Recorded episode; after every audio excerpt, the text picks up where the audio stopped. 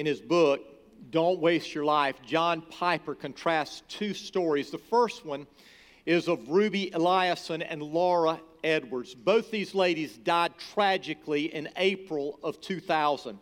Ruby was over 80 years old. She was single all of her life. She had one aim, one goal, one dream in life, and that was to reach the unreached, the poor, the sick with the good news of Jesus Christ.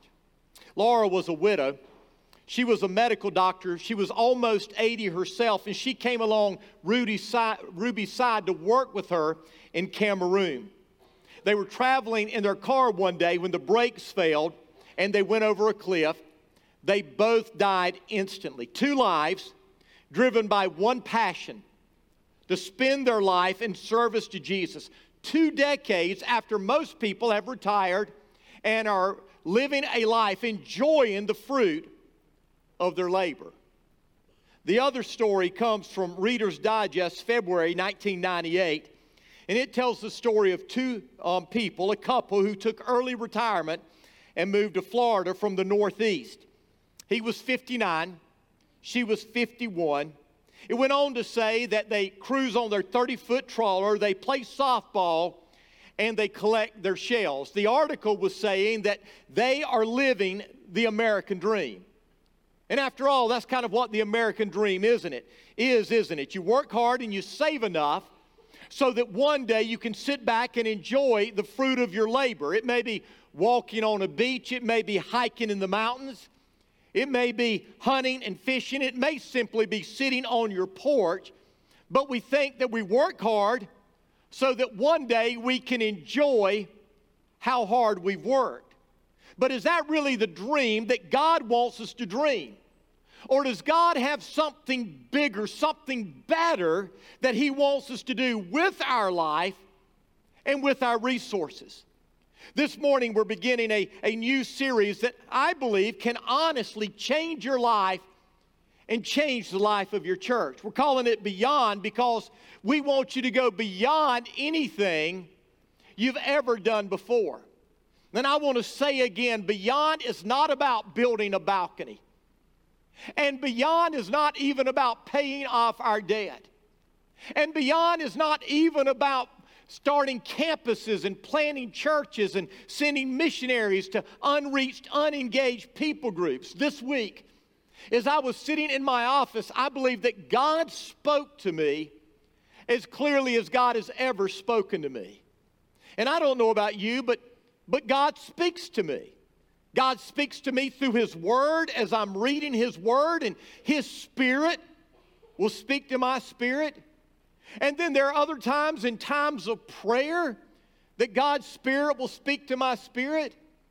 And then there are times that, that there's someone else saying something. They are sharing a word, and, and through that word, God's Spirit speaks to my spirit.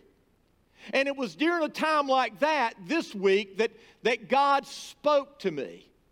Because to be honest with you, I thought that Beyond was all about accomplishing the vision that God had laid on our hearts to make a difference in our world. And understand the vision that we have is an important vision. I mean, if, if we don't plant campuses and churches throughout the Midlands, hundreds of thousands of people are going to die without Christ. If we don't plant churches in the Northeast and other parts of the United States, there are going to be many people that go into eternity who have never heard about Jesus. And if we don't send missionaries to unreached, unengaged people groups, who are, who's going to do it? But God spoke to me as I was sitting in my office and spoke clearly. And He said that beyond isn't even about that vision. Beyond is a faith building journey for each and every one of us.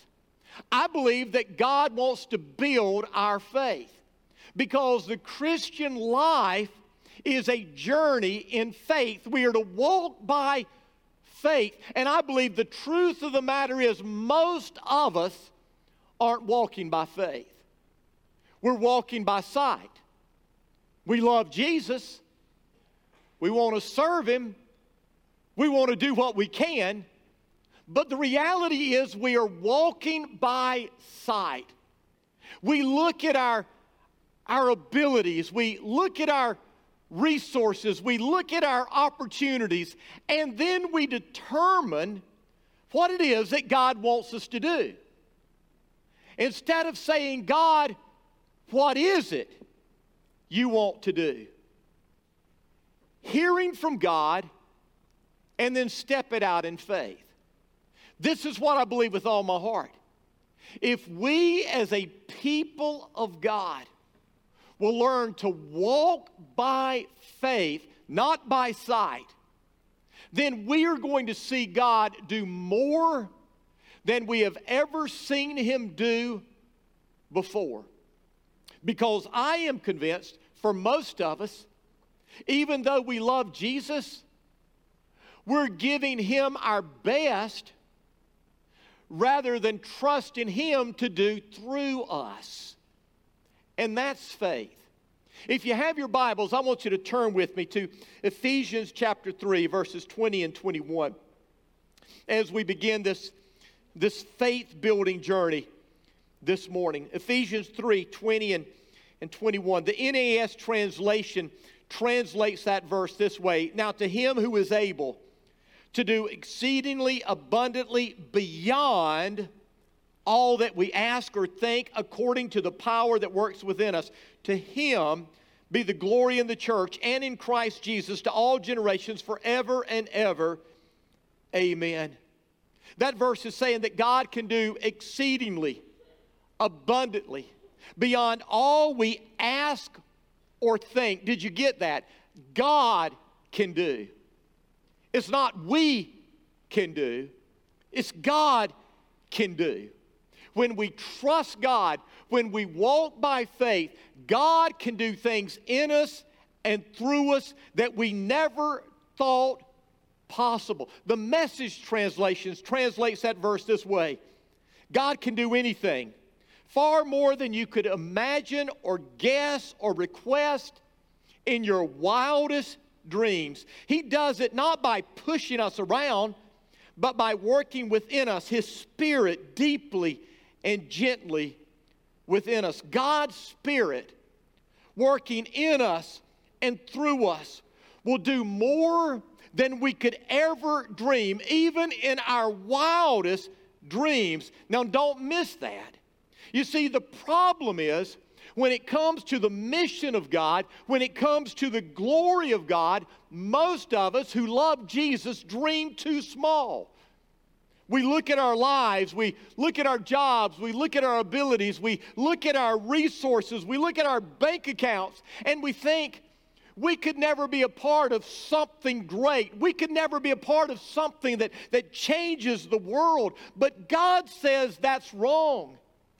God says when His power is at work in us and through us, and our desire is for His glory, He can do anything far more than we could ever ask or imagine or request, even in our wildest dreams. You see, the only thing limiting us is our dreams, what we believe God can do. A.B. Simpson said this he said, Our God has boundless resources. The only limit is in us. Our thinking, our asking, our praying is too small. Our, our expectations are, are too limited.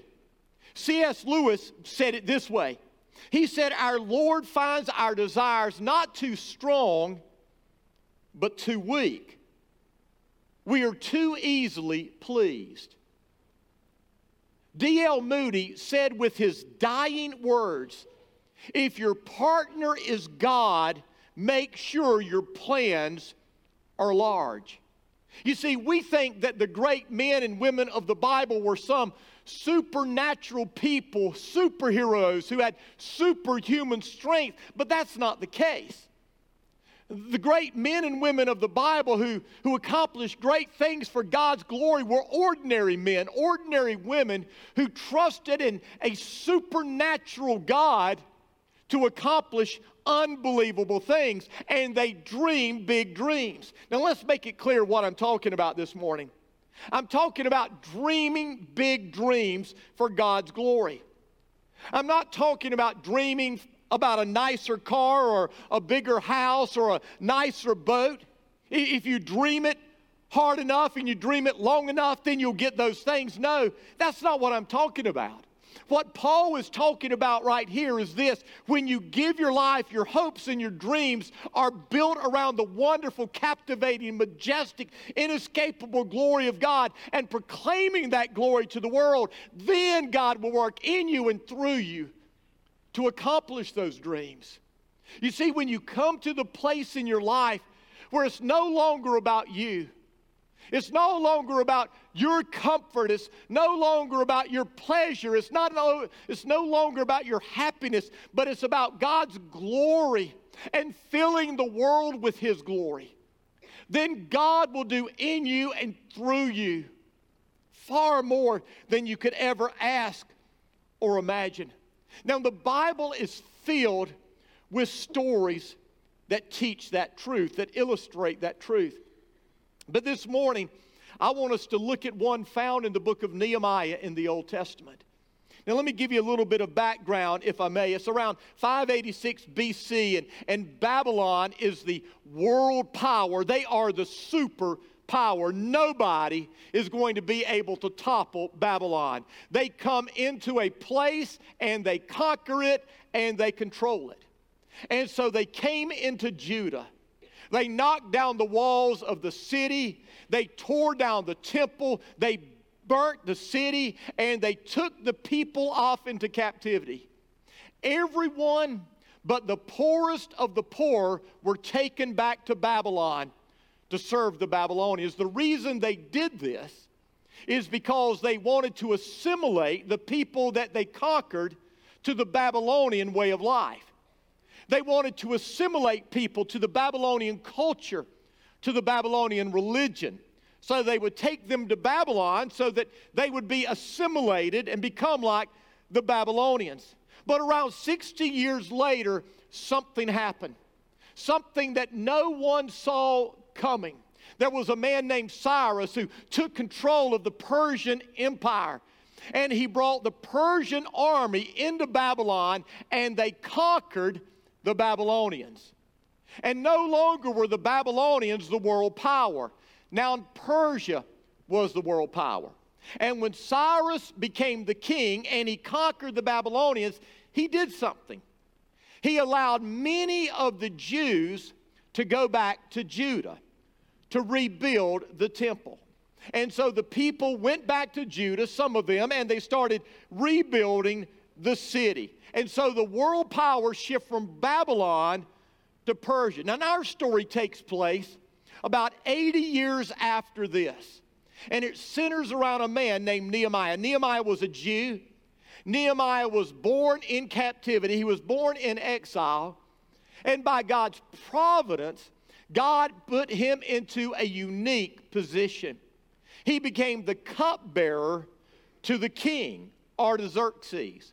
Now, the cupbearer to the king wasn't someone that just brought the cup of wine to the king. He wasn't simply someone who tasted the king's wine to make sure it wasn't poisoned.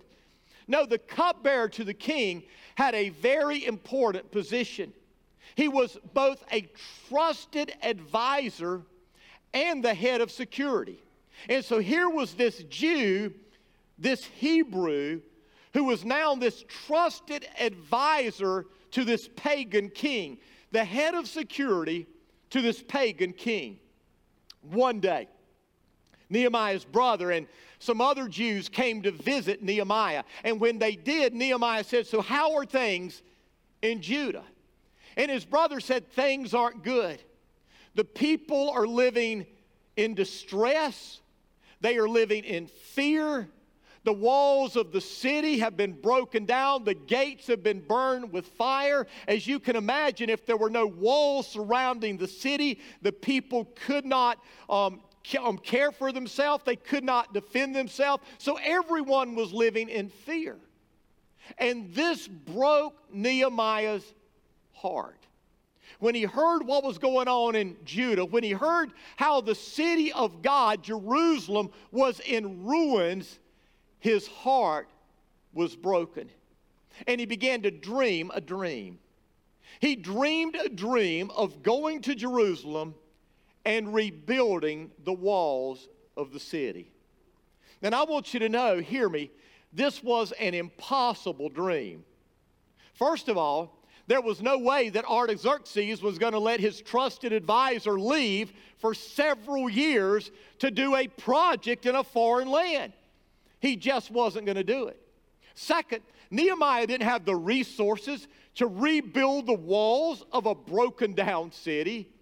And third, he had never rebuilt a city. That's not what he did. He was an advisor to the king, he was a head of security. He didn't know about rebuilding a city, but God planted this dream in Nehemiah's heart. And he couldn't get this dream off of his heart. And if we fast forward in the book of Nehemiah, we discover that through the power of God and by the grace of God, the dream that God laid on Nehemiah's heart was fulfilled in record time. Now, what I want to challenge you to do this morning as we begin beyond is this I want to challenge you to begin to dream God sized dreams because I am afraid that we don't. Now, you may dream of one day being rich. You may dream of one day owning your own company. You may dream of one day retiring at the beach or at the lake or in the mountains. Those are you centered dreams, aren't they? I want to challenge you to dream some God sized dreams for God's glory and God's honor. And so, how do we do that? How do we dream God sized dreams? Dreams that will bring glory and honor to the name of the Lord God. Well, first of all, if you want to dream a God sized dream, it begins with a broken heart. Look at verse 4. When Nehemiah heard what had happened in Jerusalem, it says this When I heard this, I sat down and I wept. In fact, for days I mourned, fasted, and prayed to the God of heaven. The thing that precedes Nehemiah having his God sized dream is a broken heart. And it's not just a broken heart, but a heart that was broken for the things that break the heart of God. God's people were in trouble. They were under threat. Their temple was in danger. Their city was in ruins. And this broke the heart of God because God is concerned about his people. And because it broke the heart of God, it broke the heart of Nehemiah. And it caused him, it moved him to action. Listen, as long as you are content with the way things are, you will never experience things the way things can be. Let me say that again. As long as you are content with the way things are, you will never experience life the way things can be. And I am afraid when it comes to the glory of God and the honor of God, many of us are content with the way things are. But if we want to accomplish anything significant and great for God's kingdom, it begins with a broken heart. Our heart has to be broken for those who are far from God, who have never heard the name of Jesus, and who are in danger of dying and spending eternity without Christ. Our hearts have to be broken for those who are in captivity and bondage to sin.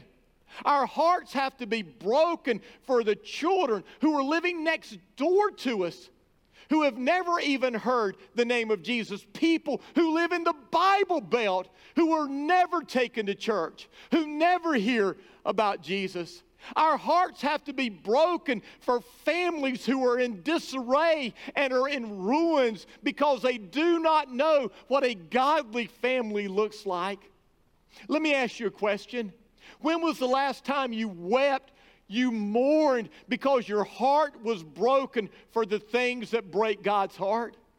When was the last time you looked at a map and you realize that many people in the world are going to die today. Many are going to die today who have never even been told that Jesus loves them, that He wants to save them.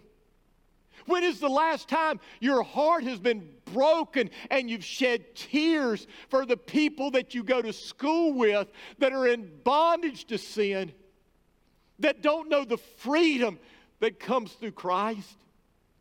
When is the last time you looked at that person that works in the cubicle with you, or that person that, that works on the truck with you, or that person that, that works in that office with you? that doesn't know what it means to have a relationship with Jesus. When's the last time your heart was broken for the things that break the heart of God? Psalm 34 says, The Lord is close to the brokenhearted. He rescues those who are crushed in spirit. Someone said it this way you can tell a lot about a man by what moves him to anger and what moves him to tears. Nehemiah mourned, he fasted, and he prayed. I'm here to tell you when you really begin to see the world the way God sees the world, it's going to break your heart. It's going to change your perception. It's going to change everything else about you. A God sized dream begins with a broken heart. But second, a God sized dream requires a leap of faith. Listen to what it says in chapter 2, verses 1 through 3. Early the following spring, in the month of Nisan, during the, the 20th year of King Artaxerxes' reign, I was serving the king his wine. I'd never before appeared in his presence or sad in his presence, so the king asked me, Why are you looking so sad? You don't look sick to me. You must be deeply troubled. Then I was terrified, but I replied, Long live the king. How can I not be sad? For the city where my ancestors are buried is in ruins, and the gates have been destroyed by fire. It's been four months since Nehemiah has heard about the condition of Jerusalem. For four months, he has been fasting and praying